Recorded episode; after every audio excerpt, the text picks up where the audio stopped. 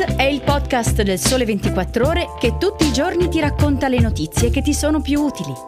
Su tutte le piattaforme gratuite e sul sito del Sole 24 Ore.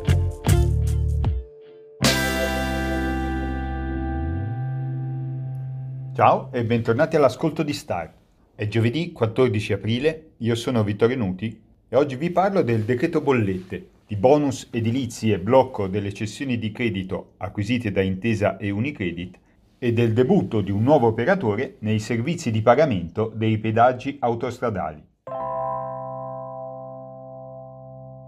La prima notizia di oggi arriva dal Parlamento. Dopo il voto di fiducia di martedì 12, ieri la Camera ha approvato in prima lettura il decreto legge numero 17 del 2022, meglio noto come decreto bollette, con misure per ridurre l'impatto sulle nostre tasche dell'impennata dei prezzi dell'energia elettrica e del gas naturale e per favorire lo sviluppo delle energie rinnovabili.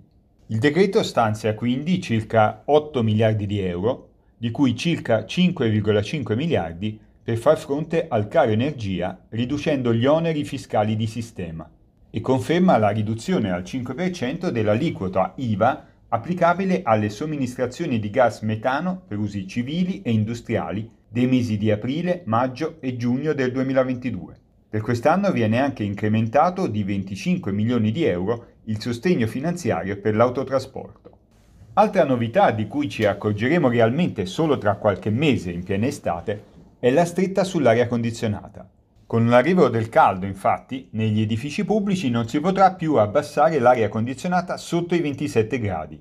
Il decreto prevede infatti che dal 1 maggio 2022 al 31 marzo 2023 la media ponderata della temperatura negli immobili della pubblica amministrazione non dovrà superare i 19 gradi centigradi e non dovrà essere minore dei 27 gradi. Sono però ammessi 2 gradi di tolleranza in rapporto a entrambe le temperature. Dalla misura sono esclusi ospedali, cliniche o case di cura e ricovero di minori, anziani e altri soggetti affidati ai servizi pubblici sociali. Il decreto introduce poi un altro sostanzioso pacchetto di semplificazioni per l'installazione di impianti fotovoltaici. Le procedure autorizzative più snelle o limitazioni di vincoli riguardano tra gli altri il potenziamento degli impianti già installati, le superfici agricole e le aree urbane storiche. Tra le novità anche un tetto al prezzo dell'energia rinnovabile pagato dalle imprese.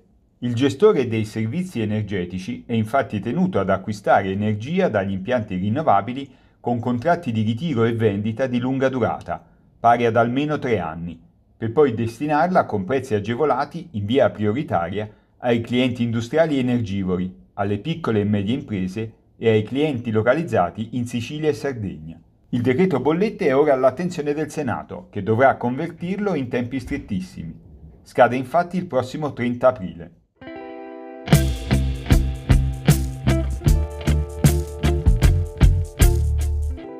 Cambiamo pagina e parliamo di incentivi per l'edilizia. La notizia di cui vi voglio parlare riguarda il mercato delle cessioni dei crediti fiscali connessi ai bonus per l'edilizia.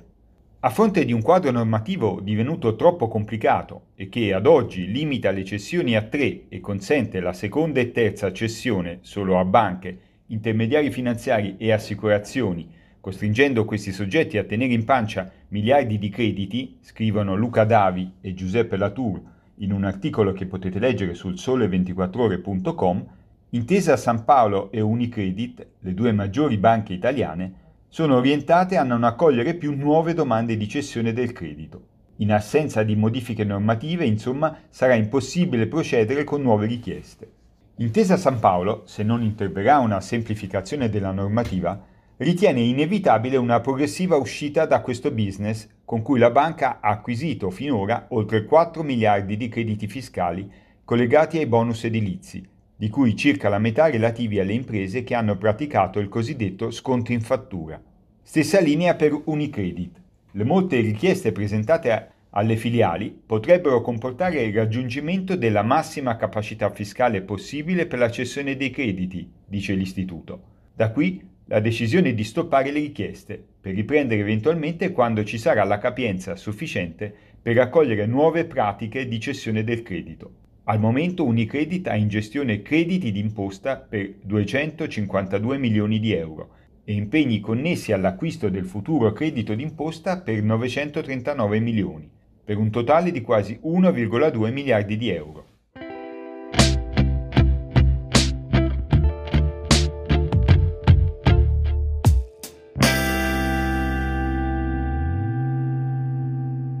L'ultima notizia di questa puntata interesserà chi viaggia spesso in autostrada.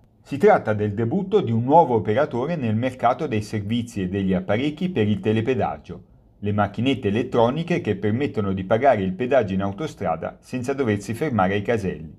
A sfidare il monopolio di Telepass, che dura da un quarto di secolo, è il gruppo assicurativo Unipol, che ha appena lanciato Unipol Move, un nuovo device per il pagamento telematico dell'accesso in autostrada che verrà offerto gratis per i primi sei mesi e successivamente al prezzo di circa un euro al mese, quasi la metà rispetto al canone annuo praticato dall'operatore pioniere del servizio, salito, dopo l'ultimo aumento, a circa 22 euro l'anno. Unipol Move consentirà anche il pagamento di una serie di servizi legati alla mobilità, come multe, volo auto, parcheggi, ZDL e rifornimento di carburante. Il servizio di pagamento telematico Telepass, controllato al 51% da Atlantia, la holding della famiglia Benetton, e al 49% da Partners Group, fu introdotto dal gruppo Autostrade nel 1997. Ad oggi l'unica alternativa al Telepass, ma solo per i veicoli pesanti, era rappresentata dal sistema messo a punto da DKV. Con questo abbiamo terminato. Se volete commentare il caro energia e le misure messe in campo dal governo per ridurne l'impatto, potete scrivermi alla mail vittorio.nuti at ilsole24ore.com indicando nell'oggetto podcast. Grazie per aver ascoltato Start. Se vi va, anche domani troverete una nuova puntata su tutte le piattaforme di podcast gratuite. Buona giornata!